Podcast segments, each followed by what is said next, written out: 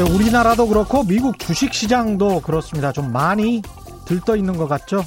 인터넷 사이트마다 돈 벌었다고 자랑하는 사람들이 넘칩니다.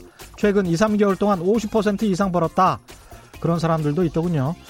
최소한 주식 시장만 놓고 보면 코로나19 이전으로 돌아간 것 같습니다. 그러나 코로나19 이전으로 돌아가지 말자고 외치고 있는 사람들도 있죠. 미국 경찰의 조지 플로이드 살해 사건으로 촉발돼서 미국뿐만 아니라 전 세계로 퍼지고 있는 반인종주의 운동이 그것입니다. racism, 인종주의의 기저에 깔려 있는 불평등, 빈부격차, 그리고 사회적 편견의 시대로는 돌아가지 말자는 주장이죠. 그렇게 될까요? 그렇게 되면 좋겠습니다. 누구나 그렇게 되길 바랄 겁니다. 그러나 누구나 누구도 선뜻 나서고 싶지는 않겠죠? 나한테 당장 돌아오는 것도 없는데 말입니다.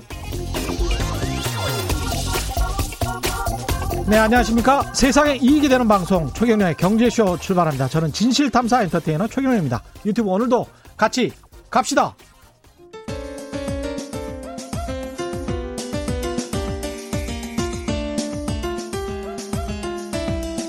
어려운 경제 이슈를 친절하게 풀어드립니다. 돈 되는 경제 정보를 발빠르게 전해드립니다. 예리하면서도 따뜻한 신사 이종우 이코노미스트의 원포인트 경제 레슨. 네, 국내외 경제 흐름을 분석하고 실질적인 투자 정보도 전해드리는 원포인트 경제 레슨 이종우 이코노미스트 나오셨습니다. 안녕하십니까? 예, 안녕하세요. 예, 오늘은 채권 이야기 먼저 예. 좀 이따가 하실 거죠? 예, 예, 예. 지난주에 있었던 몇 가지 사항을 좀 짚어본 다음에 예, 예, 예, 말씀을 드리도록 하겠습니다. 지금 코스피가 오늘 2184.29 예. 강보합으로 끝났습니다. 예. 그 지난주 금요일에 비해서 2포인트 정도 네. 상승을 했습니다. 그 지난주도 그렇고요. 지지난주도 그렇고 주가가 상당히 빠른 속도로서 지금 계속 올라오고 있고 그렇죠. 그다음에 이제 그 어, 5월 중순까지만 하더라도 미국을 중심으로 해서 올라왔고 그다음에 미국 그 유럽이나 다른 나라들 같은 경우에는 그렇게 크게 상승을 하거나 이런 적이 없었거든요. 네. 근데 지난 한 2주 동안에 걸쳐서 전 세계 주식 시장이 굉장히 큰 폭으로 상승하면서 예. 어 빠른 나라 같은 경우에는 코로나19 이전 주가로 돌아갔고요. 예. 어 미국 같은 게 미국의 나스닥 지수 같은 경우에는 장중에 한때 또 사상 최고치를 기록을 하기도 했고. 음.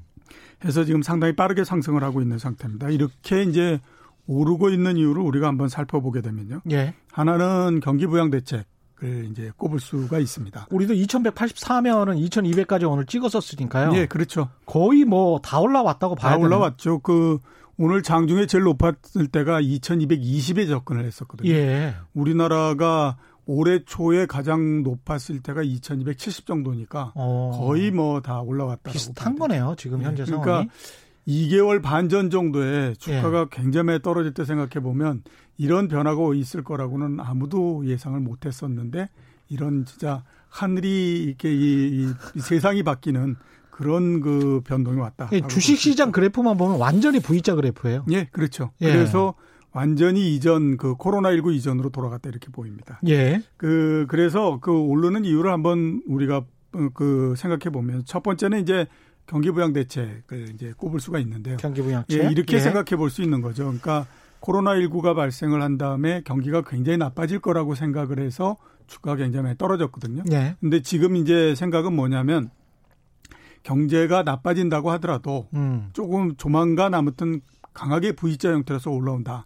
라고 이제 생각을 하고 있는 상태입니다. 예. 그러면 이제 V자 형태로 올라온다라고 하면 그 이전에 코로나19로 해서 경기가 나빠진 부분들은 더 이상 크게 역할을 하지 못하지 않겠습니까? 예. 그걸 제외하고 나면 나머지 부분이 남는 게 뭐냐면 경기 부양 대책 굉장히 많이 썼던 거. 예. 이 부분만이 남는 거죠. 그러면 그렇죠. 이제 그게 과연 주가를 얼마만큼 끌어올릴 수 있느냐 하는 걸로 지금 계속해서 진행이 되고 있는 상태고요. 음. 두 번째로 이제 우리가 그 볼 수 있는 게 유동성 부분입니다. 예. 그러니까 유동성이 지금 주가를 굉장히 많이 끌어올리고 있거든요. 예. 그 코로나19의 팬데믹이 그 선언된 다음에 여러 나라들이 특히 미국도 그렇고 우리나라도 그렇고 그 기준금리 굉장히 많이 내렸고요. 예. 그다음에 양적 완화하면서 유동성을 굉장히 많이 공급하지 않았습니까? 예. 이렇게 되다 보니까 이게 이제 시간이 지나면서 그 상황이 좀 정리가 되니까 역할을 하기 시작하면서 주가를 끌어올리는 형태가 됐습니다. 예. 그리고 한 2주 전서부터는 주식시장 자체가 완전히 유동성 장세 형태로서 바뀌는 모습인데요.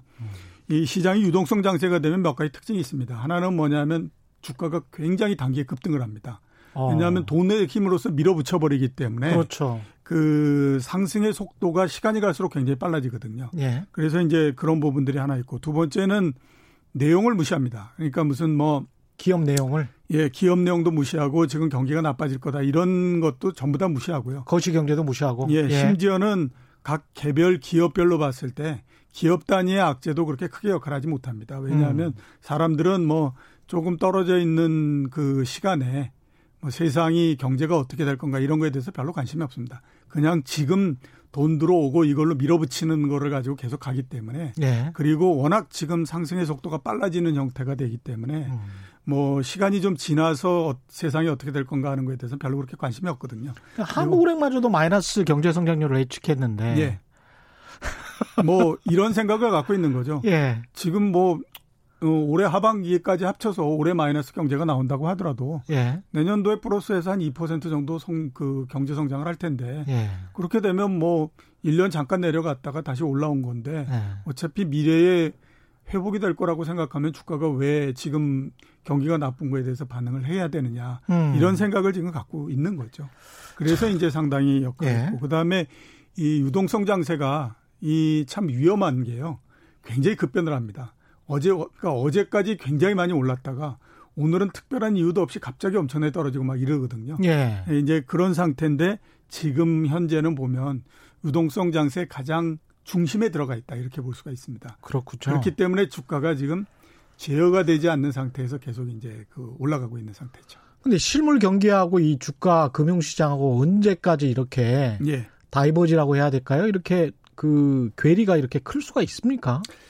일단 계속해서 괴리가 커질 수는 없습니다. 예. 그러니까 그 경제가 안 좋게 되면 시간이 지나면 주가도 글로 수렴할 수밖에 없는데요. 음. 지금 당장에 보게 되면 이제 그거는 아직까지는 남의 나라 얘기다라고 이제 예, 그 생각하고 있는 거죠. 시장 참여자들이 예, 그렇죠. 예. 왜냐하면 지금 시장 자체가 워낙 빠르게 오르기 때문에요. 음. 우선은 여기에 대응을 해야 된다라고 생각을 하거든요. 예. 그러니까 이제 경기가 나빠지고 하는 한다고 하더라도 그걸 우리가 실제로 확인하고 하는 데까지는 앞으로도 한두 달 정도는 더 있어야 되는데 아. 예, 그 사이에 주가는 이미 다 오르고 끝나고 뭐 이렇게 하면 예. 뭐그 뒤에 거를 걱정해 가지고 지금 그렇게 할 필요가 뭐 있느냐. 음. 이렇게 이제 생각을 하는 거죠. 그렇지만 유동성 장세로 해서 유동성이 아무리 많고 그다음에 또 주가가 그걸로 해서 올라간다고 하더라도 결국에 보게 되면 경제가 뒷받침되지 못하면 그 주가가 계속 올라가거나 그러기는 굉장히 어려워진다라고 봐야 되죠. 그럼요. 예. 예. 그러니까 그 우선 이제 유동성도 시간이 가게 되면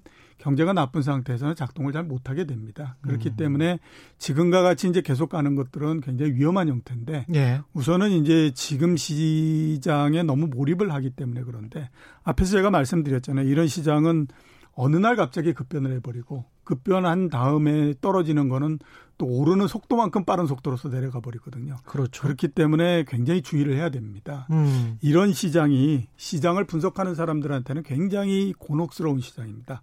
왜냐하면 어떻게 될지 모르잖아요. 그러니까요. 네, 그러니까 예. 뭐 그래서 그렇기 때문에 이제 이럴 때의 전략을 어떻게 써야 되느냐라고 얘기하면 음. 가장 많이 하는 얘기가 뭐냐면 자기가 원래 목표로 했던 것만큼만 하세요라는 얘기를 합니다. 그러니까 그게 가장 맞는 것 같아요. 예. 예. 만약에 그 내가 한 10% 정도 그 이익을 내면 팔겠다라고 생각했으면 음. 그때 충실해서 그냥 그정 거기에서 해야지. 예. 10%가 도달하고 주가가 굉장히 좋은 것 같으니까 목표를 더 높여서 15%로 이렇게 하다가 보면 음. 계속 가다가 어느 시점에 이렇게 그 주가가 떨어지기 시작을 하지 않습니까? 예. 그러면 10% 수익 났던 거를 까먹는 것도 순식간에 까먹어 버립니다. 그렇죠. 예, 그렇기 때문에 예. 지금과 같은 때에서는 가장 중요한 게 뭐냐면 자기가 원래 생각했던 수준 음. 그런 정도의 충실해서 그 정도가 되면 나머지 부분은 내게 아니다라고 생각하고 접근하는 것이 가장 좋다고 봐야죠. 그 잃지 않는 게 제일 중요한 것 같습니다. 지난 한 3개월 동안에 20% 30%본 분들이 그렇게 많다면 예.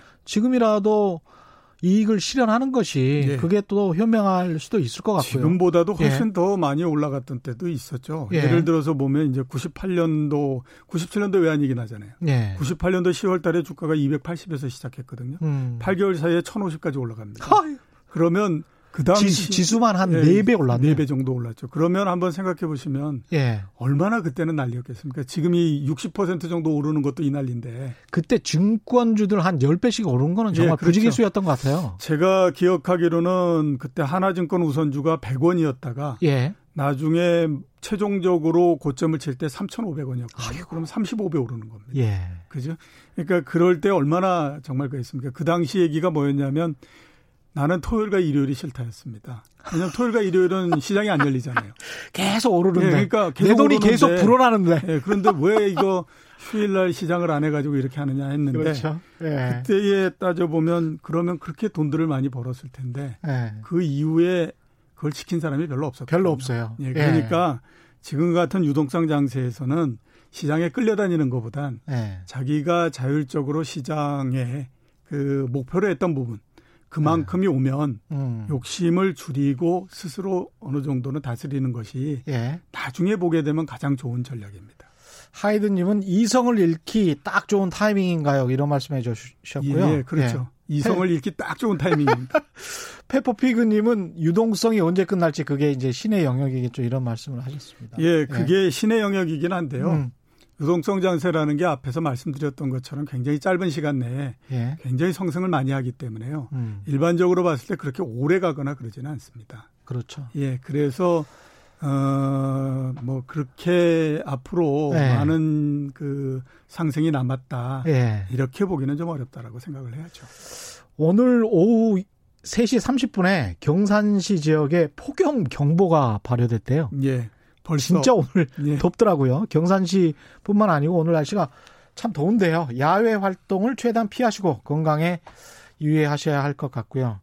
일단은 주식시장 이야기는 여기까지 할까요? 예. 예. 그리고 지난주에 또 하나 나왔던 게 뭐냐면 정부가 이제 3차 추경안을 발표했습니다. 예. 그래서 그 내용도 조금 아마 아, 아무튼 좀 살펴봐야 예. 되지 않나. 3차 추경안은 예, 예. 어느 정도였습니까, 이게? 3차 추경안 전체적인 규모가 어, 35조 3천억 원입니다. 35조? 예. 예. 1차 추경안이 11조 원이었고요. 예. 그다음에 2차 추경안이 12조 원이었으니까 예. 35조면 굉장히 큰 액수인 거죠. 그렇죠. 앞에 예. 했던 거에 한 3배 정도가 됐으니까. 합하면 이제 50조가 넘어가네요. 예, 그렇죠. 예. 그래서 합하면 거의 60조 정도. 60조 가까이 됩니다. 그래서 예. 요그 추경안으로서 나온 것들을 우리가 전부 다 따져 보면 우리나라의 그 GDP가 한 2천억 정도 2천조 정도 2천조, 2천조 정도, 정도 넘으니까 예. 대략 보게 되면 3.1% 정도 음. 그저 GDP 대비해서 그 예. 정도가 이제 그 경기 부양을 위해서 들어갔다 이렇게 이제 볼 수가 있죠. 3.2%뭐 다른 나라들 뿌린 거에 비하면 GDP 대비 지금 부채 국채 비율 예. 늘려버린 게 뭐 10% 11% 이랬지 않습니까? 예, 그렇죠. 예. 그 다른 나라 한번 보게 되면요. 예. 제일 큰 데가 독일입니다. GDP 대비해서 10.1%. 예. 그다음에 미국이 9.1%고. 예. 그다음에 영국이 4.8% 이렇기 때문에 예. 우리나라가 지금 뭐 굉장히 많은 얘기들이 있지만은 음. 상대적으로 봤을 때 그렇게 이제 그 많은 액수거나 예. 이르지는 않다라고 봐야 될 것 같고요. 그다음에 이제 그 이번에 추경안에다가 원래 저 그 이그 그, 어, 세출하기로 했던 그 음. 어, 예산으로 잡았던 거 있지 않습니까? 예. 그거 전부 다 합치게 되면 음. 547조 이렇게 되거든요. 547조 원. 예, 그리고 예. 이제 그 대충 대충 보게 되면 이제 재정 적자가 76조 정도 발생을 하는 겁니다. 새롭게? 예, 예. 예 새롭게. 예. 그게 이제 GDP 한 4% 정도 되고요. 아. 이것까지를 전부 다 포함하게 되면 우리나라 GDP에서 지금 국가 부채가 43.5% 정도 됩니다. 예. 840조 정도 되거든요. 예. 어, 이번 3차 추경안이 나오면서 가장 말이 많았던 게 뭐냐면 이게 다 합해서 이제 43.5%라는 예, 그렇죠. 건가요? 예, 예. 이번 것까지 합해서 이번 것까지 합쳐서 모두 다. 아. 그러니까 이 전서부터 국가 부채로서 돼 있는 것에 예. 새로 발생할 수할 걸로 이제 계획되고 있는 76조를 모두 다, 다 합치게 되면 GDP의 43.5% 되는 거죠. 생각보다 그렇게 확 늘지도 않아. 확 늘지 않는 거죠. 예. 그러니까 이번에 예. 그 3차 추경안이 나오면서 많이 했던 얘기가 뭐냐면 이렇게 가다가는 나라 거덜난다. 이런 예. 얘기 굉장히 많이 하지 않습니까? 예. 그렇게 해서 얘기되는 것에 지금 총 숫자가 43.5%고요. 예. 어, 선진국의 평균적인 수치가 얼마냐면 105%입니다. 그렇죠. 예. 예. 그다음에 신흥국이 그거의 절반 정도에서 53%인 거거든요. 음. 그러니까 우리나라가 그런 면에서 봤을 때는 굉장히 적습니다. 그렇죠. 예. 어, 그런데 뭐 적은 거에 관계없이 음. 아무튼 그이 가장 큰 문제다 이러면서 지금 이 적자 이런 부분들 계속 얘기를 하고 있는 건데. 예. 재정이라고 하는 것이 어려울 때에 적자를 내서 많이 썼다가 경기가 회복되면 세출을 줄여서 세입이 된 걸 가지고 이제 그 국가 부채를 갚아 나가면 되는 거거든요. 예. 근데 뭐 그런 것들에 대해서는 별로 지금 생각하지 않고 계속해서 지금 그 비난이 되고 있는 게 아닌가 예. 하는 생각이 좀 듭니다. 근데 일단 효과를 예. 뭐 어떻게 좀 불러오긴 해야죠. 예. 제가 봤을 때는 우리나라의 이 그 3차 추경안을 비롯해서 예. 추경안 돼 있는 부분들은 조금은 아마 다른 나라들보다는 효과가 있을 거라고 음. 그렇게 생각이 됩니다. 3차 추경안 같은 경우에 특히 보면 세 가지 부분에 많이 나가거든요. 첫 예. 번째는 금융 지원, 예. 두 번째는 이제 고용 안정, 예. 세 번째는 경기 보강 이런 음. 부분들입니다. 금융 지원은 뭐 수협 그 수출입은행이든가 예. 아니면 산업은행이라든가 기업은행이라든가 이런 데에 음. 자본금 확충해 가지고 한 5조 정도 확충해 두면 사회 전체적으로 80억 80조 정도의 그 여, 이 여분이 남는 형태가 되거든요. 여력이 아. 생기는 형태가 되기 때문에 80조 원 정도를 더 대출해 줄수 예, 예, 있다. 그렇죠. 이거를 예. 중소기업이나 이런 쪽에다가 이제 대출해 주겠다라는 음. 거고요.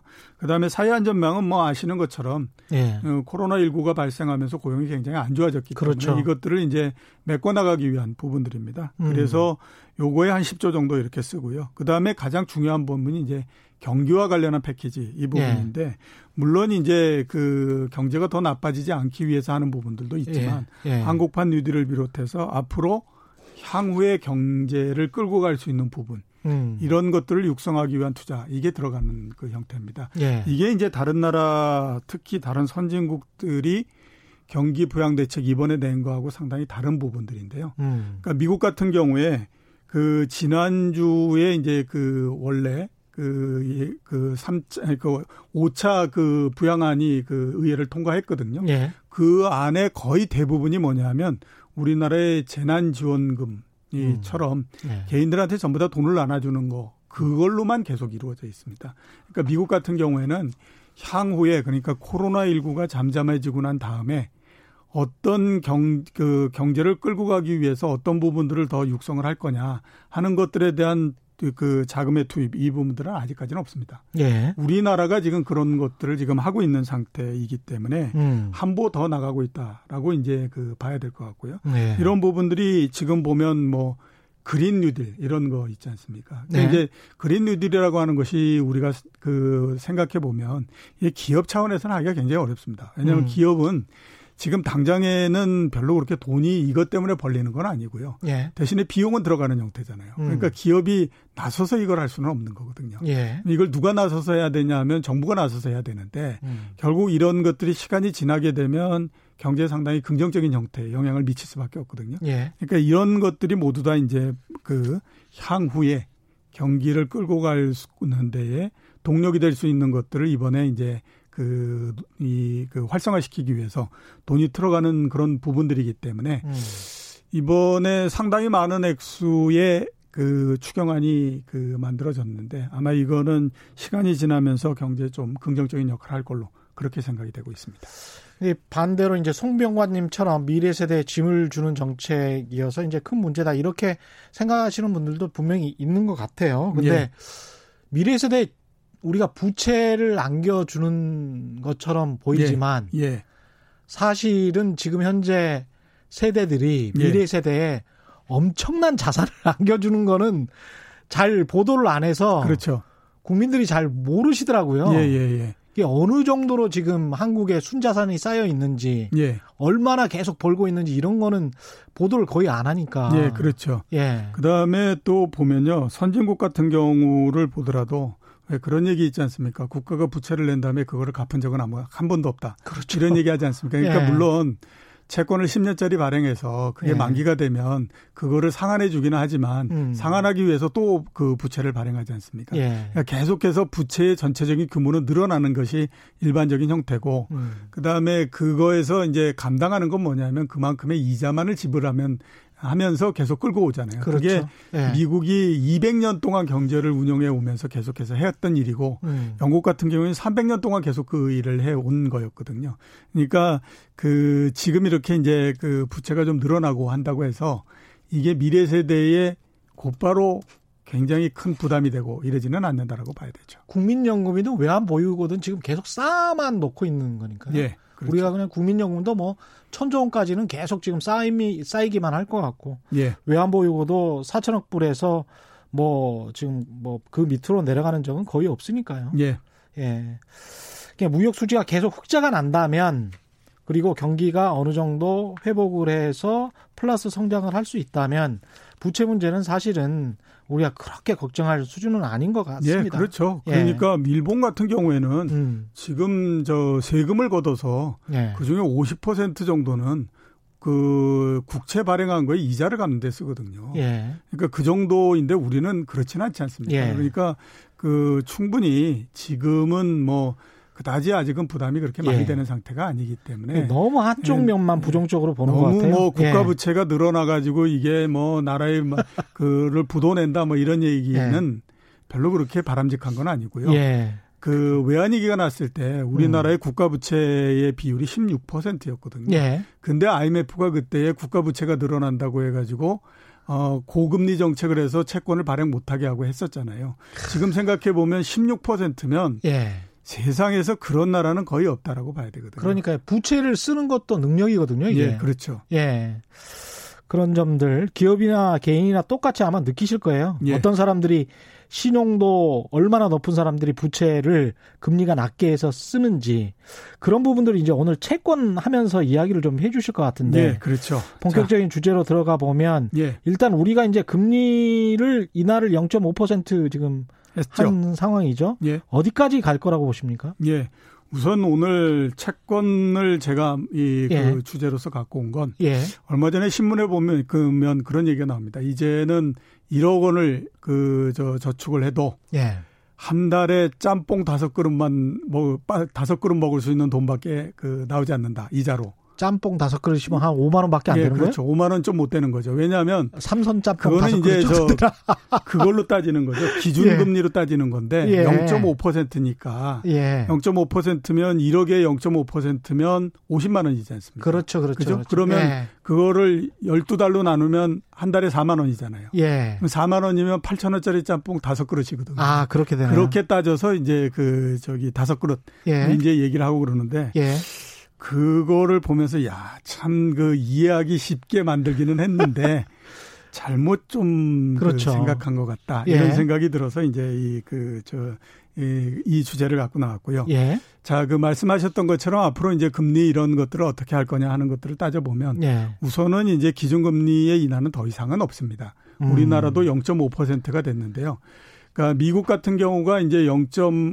0%에서 0.25%잖아요. 그렇죠. 그 다음에 이제 유럽 같은 경우가 0%고, 예. 그 다음에 일본이 마이너스 0.1%이거든요. 음. 근데 유럽이나 일본이나 미국 같은 경우에는 기축 통화국이거나 예. 아니면 통화가 굉장히 세계화돼 있는 나라들인 그렇죠. 거죠. 예. 예. 그런 나라에서는 0% 금리를 하고 이럴 수가 있는데 음. 우리나라의 원화 같은 경우에는 그런 그 기축 통화나 이런 게 아니지 않습니까? 예. 이런 상태에서는 0% 금리를 만들 수가 없거든요. 왜냐하면 음. 0% 금리가 되게 되면 금리를 가지고 할 수 있는 거는 굉장히 한 극 이게 아주 제한이 되는 반면에 예. 이게 그 잘못하면 환이 굉장히 약세가 돼가지고 그렇죠. 자금이 굉장히 많이 빠져서 문제가 될 가능성이 높거든요. 예. 그렇기 때문에 제가 생각했을 때는 앞으로 기준금리의 인하나 이런 것들은 더 이상 없습니다. 0.5%가 끝이다라고 예. 봐야 된다. 예, 끝이라고 봐야 되는 거죠. 예. 이제 그렇게 볼 수 있고요. 이 기준금리를 코로나19가 발생을 하면서 상당히 내렸었는데 음. 그게 이제 시장금리 쪽에다가는 현재 봤을 때 그다지 영향을 주거나 이렇지는 않는 상태다라고 볼 수가 있습니다. 예. 미국 같은 경우에 보면 금리를 굉장히 빠른 속도로서 내렸지 않습니까? 예. 그래서 지금 0.25%가 됐는데 10년 만기 국채 수익률은 얼마냐면 0.5% 후반에서 음. 원래 0.8% 정도로 왔다 갔다 하다가 예. 지난주 금요일 날 0.96%까지 상승을 했습니다. 어. 그러니까 이제 그 주가가 예. 어, 코로나19 이전 수준으로 계속 이렇게 그 회귀하는 것처럼 음. 금리도 계속해서 코로나19 이전 수준으로 시장 금리가 회귀하고 있는 상태이거든요. 예. 우리나라 같은 경우에도 지금 10년 만기 국채 수익률이 1.3에서 1.4 정도 되거든요. 예. 이게 코로나19 이전에 얼마냐면 1.6 정도였었습니다. 예. 그러니까 거의 지금 근접해 가고 있는 상태고 음. 이건 유럽도 마찬가지인 형태인 거죠. 예. 그 얘기는 뭐냐면 기준 금리를 굉장히 빠른 속도로서 내리고 큰 폭으로 내렸지만 음. 시장 금리를 끌어내리는 데는 별다른 역할을 하지 못했다라고 아. 볼 수가 있고요. 예. 그 얘기는 기준 금리를 끌어내리는 데면서 생길 수 있는 효과 이런 것들이 극히 제한적이 될 수밖에 없다라고 봐야 되는 거죠. 예. 왜냐하면 기준금리를 내리는 가장 큰 이유는 기준금리 자체만 내리는 걸로는 아무 의미가 없거든요. 그렇죠. 기준금리를 내려서 시장금리를 끌어내리려고 하는 목적인데 예. 시장금리는 이제 더 이상 어떻게 보면 내려가지 않고 음. 오히려 지난주, 지지난주 정도서부터 반대로 올라가고 있는 올라가고 상태이기 있다. 때문에 예. 금리를 내리는 효과 이런 것들이 이제는 거의 나타나지 않고 있는 형태다. 이렇게 이제 볼 수가 있는 거죠. 음. 그럼 왜 이렇게 금리가 최근 한 2주 동안에 걸쳐서 계속해서 상승을 하고 있냐. 예. 모든 나라들이 예. 이런 걸 한번 따져보면 우선은 그 코로나19에서 굉장히 안 좋을 때는 세상이 안 좋으니까 안전자산 쪽으로 찾아가지 않습니까? 그렇죠. 그러면 그 나라들이 만든 그 발행한 국채가 제일 안전하니까 글로 몰릴 수밖에 없는데. 그렇죠. 주가도 오르고 쭉 이렇게 하다 보니까 세상이 이제 좀 조용해지는 것 같다. 이런 어. 생각이 들잖아요. 예. 그러니까 굳이 여기에서 뭐 국채를 사서 음. 그 안전한 쪽으로서 계속 피해 가야 되겠다 이런 것들이 이제 더 이상 나오지 않는 형태가 되고요. 예, 수익률이 그래도 괜찮은 상장 기업 회사채들도 예. 이제 눈여겨 보는 예, 그렇죠. 예. 그다음에 또 하나는 우리나라도 그렇지만 다른 나라들 재정 투자 굉장히 재정 확대를 하다 보니까 예. 국채 발행이 늘어나잖아요. 그러니까 이제 자연적으로 금리가 지금 올라가고 있는 음. 그런 상태라고 볼 수 있습니다. 그래서 예. 그 주식하고는 정반대로 금리가 올라간다라고 하는 건 유동성의 역할이 점점 떨어지는 형태로서 지금 진행이 되고 있다. 이렇게 볼 수가 있죠. 예. 유영성님은 공기업 부채는요 이렇게 말씀하셨는데요. 예. OECD 기준으로 중앙 정부의 부채만을 지금 비교를 하고 있기 때문에 예, 그렇죠. 똑같은 기준으로 저희가 비교를 하는 것뿐이지 만약에 미국도 공기업도 공기업이 있고 중국도 공기업이 있고 지방 정부가 있거든요. 그래서 지방 정부 플러스 공기업까지 다 합해서 국가 부채를 광해 개념으로 해야 되겠다라고 하면 또 숫자가 달라지는 것뿐이지. 예. 한국은 공기업 부채를 다, 다 포함하고 다른, 다른 나라들은 중앙 정부만 하고 이런 식의 어떤 숫자 노름에는 꼭 속지 마십시오. 예. 가끔 그런 기사들이 나오던데 그렇게는 비교하지 않습니다. OECD에서. 예, 예. 그렇죠. 예. 일단은 회사채 시장이 그러면은 조금 좋아지고 있는 겁니까? 예, 그렇죠. 회사채가 예. 이제 그동안에 그 뭐 굉장히 이제 수익이 안 좋고 뭐 이렇게 했다 그러니까 수익이 안 좋고 이렇게 했다가 또 하나는 이제 보면은 어 코로나19로 굉장히 어려워지고 또 기업들도 어려워지고 그러니까 예. 이게 이제 그, 어, 이, 그 회사가 혹시 부도가 나는 거 아니야? 이래 가지고 이제 상당히 그 투자를 꺼리고 이랬지 않습니까? 음. 근데 이제 최근에는 조금씩 계속해서 좋아지고 있습니다. 우선은 보면 이제 그 상황이 안정이 되다 보니까 이제 무조건 아무튼 기업이 망한다라고 하는 거 그 공포에서는 많이 좀 벗어나 있는 형태가 됐고요. 예. 그렇게 되다 보니까 회사채 시장이 안정이 되는 게 하나 있고 음. 두 번째는 코로나19 발생하고 얼마 안 있다가 채권 안정기금이라고 하는 걸 만들었죠. 그렇죠, 그렇죠. 그 예. 채권 안정기금이 한 40조 정도 이렇게 되는데요. 예. 그 채권 안정기금이 주로 회사채들을 많이 사는 음. 겁니다. 그렇기 때문에 이제 그래서 어, 회사채가 그 동안에 거의 그 투자의 대상이 안 되는 쪽으로 이제 제껴져 있다가 예. 지금은 점점 이제 그 어, 투자의 대상으로서 떠오르고 있는 그런 상태라고 볼 수 있거든요. 어, 안전기금에서 조금 뒷받침해주고 그러면은 살아날 예. 기업은 살아날 수 있다. 예, 그렇죠. 그래서 예. 지금 제가 봤을 때는 이제 회사채 이런 거 투자하는 것이 한번 지금 권해드리고 싶은 아, 그런 그 생각이 드는데요. 예. 물론 이제 회사채 중에서도 최우량 회사채 있습니다. 예. 삼성전자 이런 거. 그런 어? 경우는 이제 뭐 국채가 1.3%면 삼성전자 수익률 해봐야 1.8%밖에 안 되니까 뭐 국채를 투자하는 거나 이렇게 예. 크게 차이는 나지 않죠. 그렇지만 예. 다른 회사채 같은 경우도 한번 생각해 볼 필요가 있는데요. 예. 대한항공 회사채가 지금 금리가 4%대 초반 정도 됩니다. 어. 어 그동안에는 이제 뭐 항공업이 어렵고 뭐 이러니까 이제 그 금리가 이게 뭐 그 대한항공 회사채 투자 안 하고 뭐 이렇게 그 했었는데 예. 지금은 그럴 우려가 별로 없다라고 봐야죠. 아. 그러니까 왜냐하면 주식시장에서 보면 예. 최근 한 두 주 동안에 걸쳐서 항공주가 굉장히 많이 상승을 했거든요. 그랬죠. 네, 그런데 그러면 주식은 괜찮고 음. 회사채는 문제가 생겨서 망할 가능성이 있고 이거는 서로 양립되는 게 아니지 않습니까? 오히려 회사채가 빌 빚을 돈을 빌려준 사람이 먼저 그 돈을 빌려 저 갚게 되거든요. 예, 그렇죠. 그렇죠? 예, 주식 소, 소지자들 같은 경우는 제일 마지막에 이제 청산을 당하고 난 다음에 예, 예. 남는 예. 게 있으면 남는 게 있으면 예 그거는 이제 그때 예. 어느 정도 그값이그 그 받아갈 수 있는데 음. 회사채는 그 이 주식 이전에 예. 자기 회사채만큼을 모두 다 받아가기 때문에 그렇죠.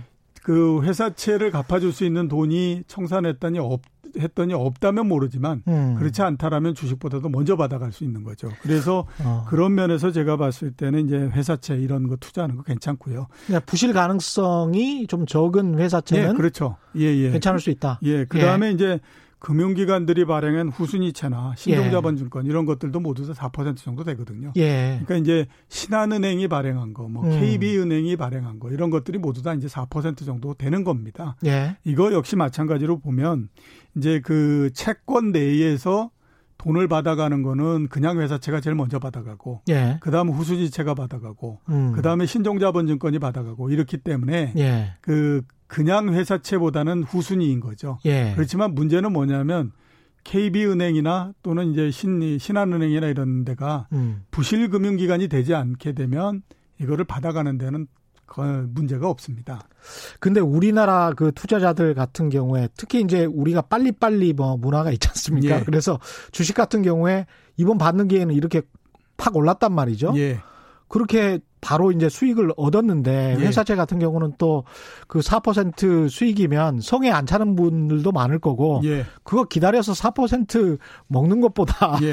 주식시장에서 먹는 게 훨씬 더 나은 거 아니야? 뭐 이렇게 생각하시는 분들도 많을 것 같은데. 그거는 이제 지금 주가가 예. 좋으니까 그래서 이제 얘기를 하는 거고요. 그 예. 얘기는 2011년도 때에서부터 계속해서 나왔던 얘기입니다. 예. 왜 하필이면 2011년이냐? 2011년도에 우리나라의 그 금리가 음. 5% 밑으로 떨어지기 시작했습니다. 그러니까 본격적으로 저금리가 됐을 때. 예. 그러니까 그때 많은 증권회사를 비롯해서 투자를 하는 곳들에서 얘기를 했던 게 뭐냐면 음. 이제 우리나라는 저금리가 됐기 때문에 더 이상 그 저축을 한다는 거는 별로 의미가 없고 예. 어, 투자를 해야 될 때입니다 라고 얘기를 했습니다. 예. 그러면 2011년서부터 지금까지를 우리가 한번 산정을 해보게 되면요.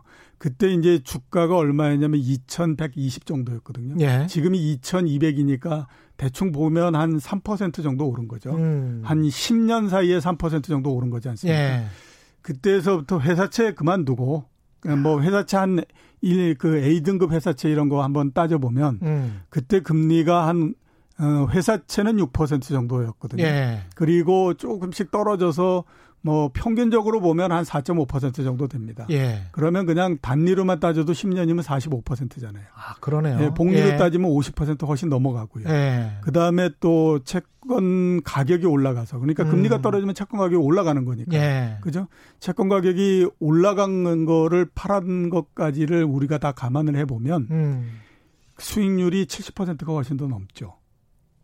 그죠? 그러니까 10년 동안 보면 또 그러네요. 예, 10년 동안에 걸쳐서 보면 예. 주가 수익률보다도 25배 25배 정도가 그 되는 거지 않습니까? 20배가 넘게 이렇게 올라간 거잖아요. 예. 물론 이게 어떤 특정한 기간만을 잘라서 이렇게 했기 때문에 그럴 수 있다. 음. 그리고 또 지금만 우리가 따져 보면 금리는 낮고 주식은 앞으로 계속 올라갈 가능성이 있기 때문에 음. 이게 옛날 그, 그 숫자를 가지고 지금 얘기할 아. 수 없는 거야 이렇게 얘기할 수 있지만 예. 그건 10년 전에도 똑같은 얘기를 그렇게 했다라고 하는 거죠.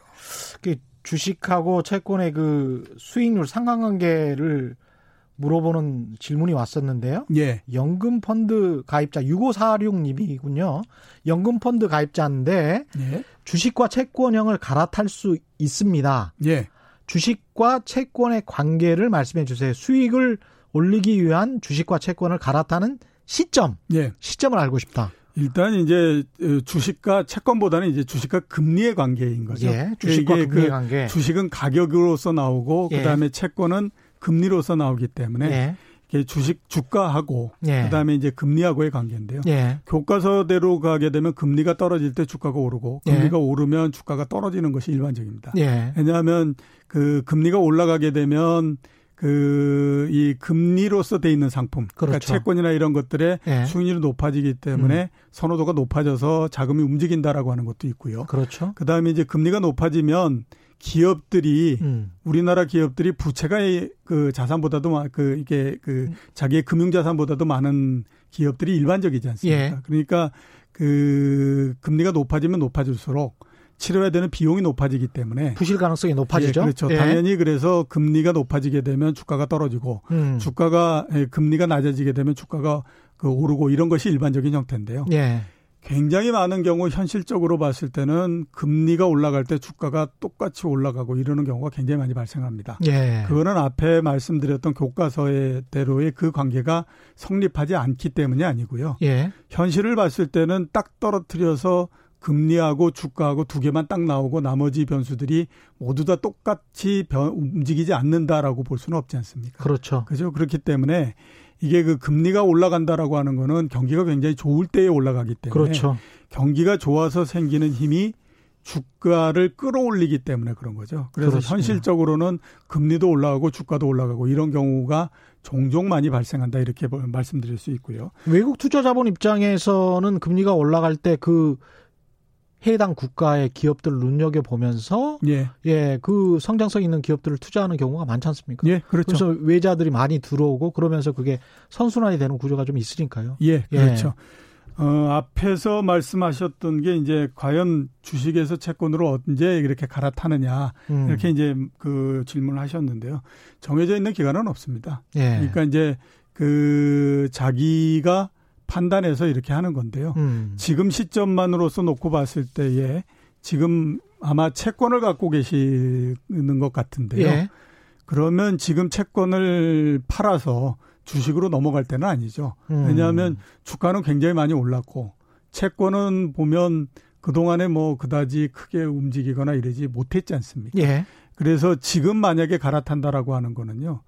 어떻게 보게 되면 주가가 떨어질 수 있는 가능성 이 부분들을 그대로 안고 가는 거기 때문에 아주 안 좋은 거다라고 볼 수가 있습니다. 그래서 음. 지금은 제가 봤을 때 채권 갖고 계신 거 그대로 갖고 가시는 게 좋고요. 예. 대개 이거를 옮, 옮기느냐 마느냐 하는 것들은 금리를 가지고 판단하기는 굉장히 어렵고요. 주가를 음. 가지고 판단하게 됩니다. 주가를 그러니까 가지고 거꾸로 예. 우리가 생각해 보면 주가가 굉장히 많이 하락하게 되면 그때 채권을 빼서 주식으로 가는 거거든요. 예. 왜냐하면 채권이라고 하는 거는 그렇게 가격의 변동성이 그렇게 크거나 그러지는 않지 그렇죠. 않습니까? 그러니까 그렇죠. 예. 이거를 중심으로 놓고 어 금리가 올랐으니까 채권을 뭐 그 팔고 뭐 이렇게 하는 게 아니라 음. 예, 주식을 보면서 채권을 어떻게 조절할 거냐 하는 아. 것들로 가야 되는 거거든요. 예. 그런 면에서 보면 어. 지금은 아까 말씀드렸던 것처럼 금리 그 주가가 너무 높기 때문에 그렇게 하는 건 아니고 예. 대신에 이제 주가가 아, 한번 꺾여서 상당히 많이 내려오면 음. 그때는 이제 채권에서 주식으로 넘어가고 예. 이러는 것들을 한 번 정도 생각해 보실 수 있는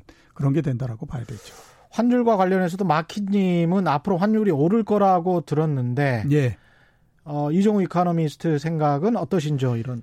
어, 최근에 원달러 환율이 1210원 정도까지 내려왔습니다. 그랬었죠. 많이 갔을 때 1270원에서 1210원 정도까지 내려왔거든요. 예. 그리고 이렇게 내려온 거는 이제 우리나라의 그 상황이기도 하지만 1204원이네, 오늘. 예, 예. 다른 나라들도 모두 다 거의 비슷합니다. 음. 미국하고 일본만 빼고. 예. 그러니까 이게 그 코로나 19가 굉장히 확산됐을 때는 마찬가지로 안전한 쪽을 찾아서 가려고 했었거든요. 예. 그래서 이제 환 쪽에서 안전한 그 환 그러니까 이제 외환 예. 이게 이제 달러고 하나는 엔화? 또 엔화고 예. 이랬거든요. 예. 음. 그래서 이제 그쪽으로 많이 갔다가 음. 그, 아, 이, 그, 불안한 것들이 조금 약해지다가 보니까, 음. 그 다음에 이제 반대쪽으로 계속해서 지금 그 나오고 있는 상태거든요. 예. 그래서 지금 1204원까지 이렇게 갔는데요. 예. 지금의 주가 상황, 그 다음에 이게 주가가 어느 정도 꺾이고 난 다음에도 안전자산 이런 쪽에 그에서부터 이탈하고 이러는 것들이 계속된다라고 감안을 하게 되면 음. 이번에 아마 1200원대를 밑으로 뚫고서 내려오는 형태가 될 걸로 보이고요. 그렇겠죠. 그 대신에 예. 뭐 내려온다고 하더라도 계속해서 내려가기는 어렵고요.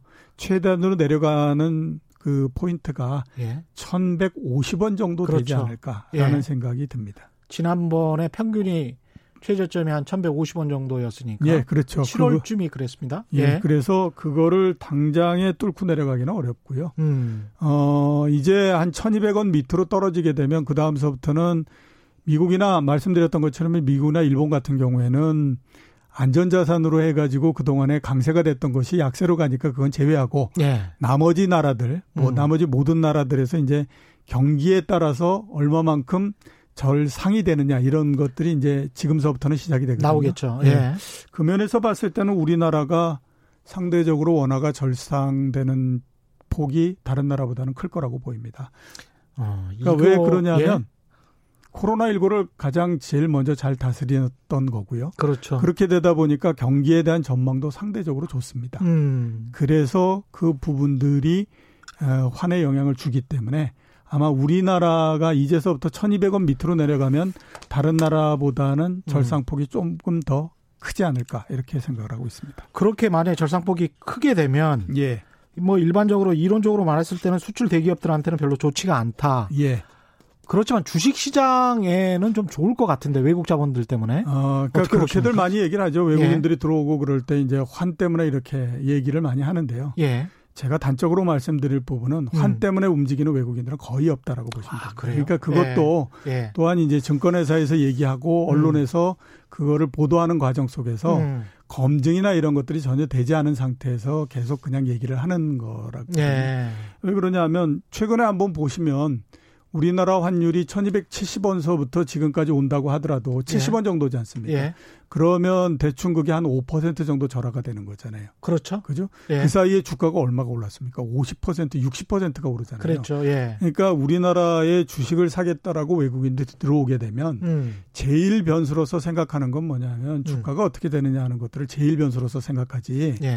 예. 환이 그, 이, 이 절하가 되고 절상이 되고 이거에 맞춰서 하는 거나 예. 이런 거는 없죠. 어. 만약에 환을 보고 우리나라의 자산을 택한다라고 하게 되면 주식을 택하지 않죠. 예. 그냥 채권을 택하죠. 어. 왜냐하면 강세가 되면서 그 강세가 될 때 채권을 사게 되면 채권 금리도 나올 뿐만 아니라 또 그 강세가 되면서 생기는 거기에서 환차익도 생기지 않습니까? 그렇죠. 예.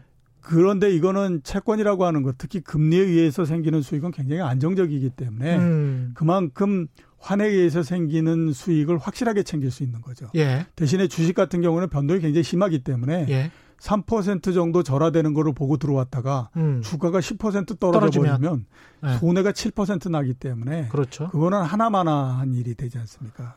거꾸로 우리 입장에서 요새 그 개인 투자자들 중에서 미국 주식 시장을 투자하는 사람들도 많은데 예. 달러로 바꿔야 되잖아요. 예. 그러면 우리 돈의 값어치가 높아지면 예. 더 많은 주식을 살 수는 있습니다. 예, 그렇죠. 근데 나중에 이제 빠져나올 때 그때도 예, 이제 그때 문제인데 이제 문제가 되는 예, 거죠. 어떻게 생각해야 됩니까? 최근 한 뭐 6개월 그다음에 길게 보게 되면 한 8개월 정도의 장 정도에 예. 그 이 미국 주식을 사는 사람들이 굉장히 많. 그니까요. 지금 뭐 보면 굉장히 많은 사람들이 미국으로 몰리고 했는데. 아니 대학생들도 막 미국 주식 사는 것 같더라고요. 아, 우리나라는 워낙 학습 능력들이 사람들이 네. 뛰어나기 때문에요.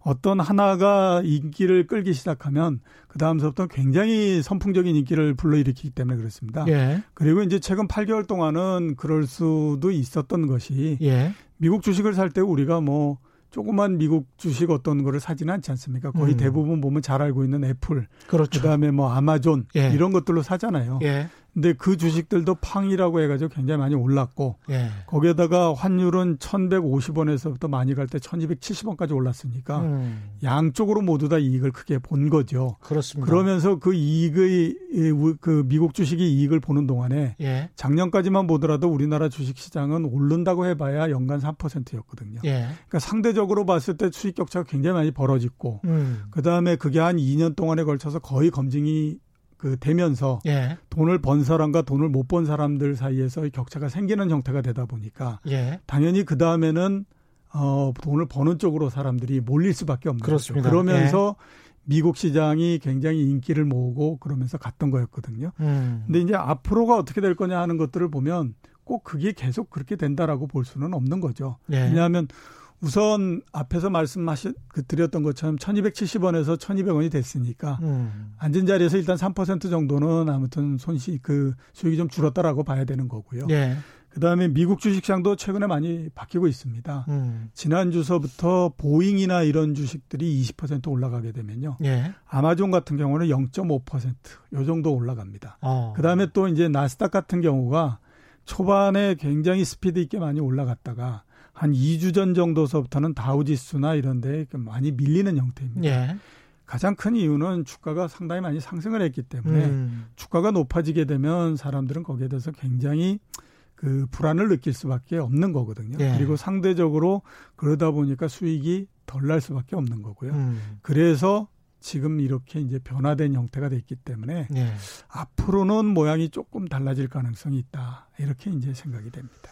전반적으로 지금 말씀하신 거쭉 종합해 보면 어 각국의 중앙은행들이 금리 기조 인하는 쭉 유지할 것 같습니다만 시장 금리가 상승하고 있는 이런 상황에서 예. 저금리는 쭉 가겠죠. 하지만 예, 시장 금리는 그렇죠. 조금 조금씩 꿈틀거리고 있다. 예. 이런 상황에서 우리 같은 경우는 자산 운용은 어떻게 해야 됩니까? 어, 우선 이제 저금리가 됐을 때 자산 운용을 어떻게 하느냐 예. 하는 것들은 어, 현재로서 할 때는 예. 이 전력을 가지고 있었던 그러니까 이런 그 저금리와 저성장이 됐던 역사를 가지고 있었던 나라의 사례를 볼 수밖에 없습니다. 일본? 예, 그렇죠. 예. 유일한 한 나라가 일본이니까 예. 일본의 경우를 한번 보게 되면요. 예. 금리가 높다가 막 낮아지게 되면 우리가 그냥 생각하면 채권을 막 내다 팔고 이럴 것 같지만요. 예. 처음에는 자기 나라의 채권을 계속해서 사들입니다. 음. 그래서 그 아무튼 자기 나라 금리가 정말 견딜 수 없는 수준으로 낮아질 때까지 계속해서 사들이는 형태가 되죠. 예. 그다음에 이제 그렇게 해서 정말로 더 이상은 금리가 낮아서 이건 못하겠다라고 생각하면요. 똑같은 채권의 형태로서 해외 채권 쪽으로서 들어갑니다. 어. 그리고 이제 해외 채권 금리까지도 모두 다 낮아지게 되면 그 다음에 해외 주식, 그 다음에 이제 그 우리나라의 자국의 주식 이런 형태로서 넘어가거든요. 예. 그러니까 우리가 그냥 보통 이제 얘기할 때 금리가 떨어지기 때문에 이제 더 이상 뭐그 금리 상품들은 어, 별로 그렇게 매력이 없어서 주식으로 넘어가고 이렇게 그할것 같지만 예. 그렇게 넘어가는 거는 굉장히 오랜 시간이 걸려야 되고요. 그렇군요. 우리나라 같은 경우에도 아까 말씀드렸던 것처럼 2011년서부터 금리가 모든 사람들이 다 체감할 수 있을 정도로 굉장히 떨어졌다라고 말씀드렸지 않습니까? 그렇죠. 그 2011년도에 우리나라 채권형 수익증권의 잔고가 12조 정도였거든요. 음. 지금이 얼마냐 면 거의 60조 정도 됩니다. 예. 그러니까 우리나라도 마찬가지로 예. 금리가 떨어지는 동안에 계속해서 우리나라 채권으로 계속 몰렸던 겁니다. 그러네요. 몰리면서 그 중에서 어떤 채권이 좀 수익률이 높으냐 음. 이걸 가지고 계속 따졌던 거고 지금 보면 해외 채권 우리 상당히 인기 있잖아요. 그렇죠. 브라질 채권 뭐 이러면서. 예. 그러니까 이런 것들이 우리나라에도 계속 되는 형태이거든요. 그러니까 순서를 다시 한 번만 말씀해 주시면 우리나라 채권 제일 먼저 하고요. 예. 예 금리 떨어지고 가. 예. 그다음에 이제 해외 채권으로 넘어갑니다. 예. 그다음에 해외 주식으로 넘어가고 예. 맨 마지막에 그 나라의 주식으로 넘어가는 형태죠. 아, 지금 보니까 거의 순서가 그러네요. 예, 그렇죠. 그러니까 우리 지난 10년도 그래 거의 그런 형태로서 왔죠. 예. 지금 우리나라 채권이 지난 한 두세 달 동안에 걸 어, 우리나라 주식이 음. 지난 두세 달간에 걸쳐서 굉장히 좋기 때문에 예. 모든 돈이 다 주식으로 몰리는 것 같지만 10년 정도를 한번 놓고 보시면요. 예. 주식은 계속해서 뒷자리로 이렇게 넘어가는 형태였잖아요. 예. 오히려 그거보다는 해외 주식이 계속해서 잔고가 커지면서 해외 주식 쪽으로 많이 갔지 않습니까? 음. 그죠? 그러니까 우리나라도 일본이 갔던 것과 똑같은 이 순서대로서 음. 계속 이렇게 진행이 되고 있다라고 말씀을 드릴 수 있는 이 거죠. 돈의 흐름은 뭘 따라가는 걸까요? 그 기준점은? 그러니까 이제 아까 그 말씀하신 금리? 되게 보면 네. 이그 금리가 떨어질 때 채권 쪽으로 왜 몰리느냐? 예. 금리가 떨어지면 채권의 가격이 올라가기 때문에 우선 몰리는 형태가 되고요. 그렇죠. 그 다음에 그렇게 되다 보니까 금리를 받는 것에 대한 경험이 생기기 때문에 음. 금리를 받는 것 내에서 높은 수익률을 낼 수 있는 걸로 계속해서 가는 수익률, 거죠. 수익률 추구. 예, 그렇죠. 그리고 이제 수익률 그게 추구의 순서네. 그렇죠. 예. 그게 모두 다 끝나게 되면 음. 그 다음서부터 조금씩 위험도를 높이는 형태로서 가는 겁니다. 딱 그러네요. 예. 예, 자기 나라 채권, 해외 채권, 해외 주식, 국내 주식. 예. 아. 재밌었습니다. 오늘 말씀 감사하고요. 지금까지 이종우 이코노미스트와 함께했습니다. 고맙습니다. 예, 고맙습니다. 예, 최근의 경제쇼 오늘 준비한 내용은 여기까지였습니다. 저는 KBS 최경영 기자였고요. 내일 4시 5분에 다시 찾아뵙겠습니다. 지금까지 세상에 이익이 되는 방송 최경영의 경제쇼였습니다. 고맙습니다.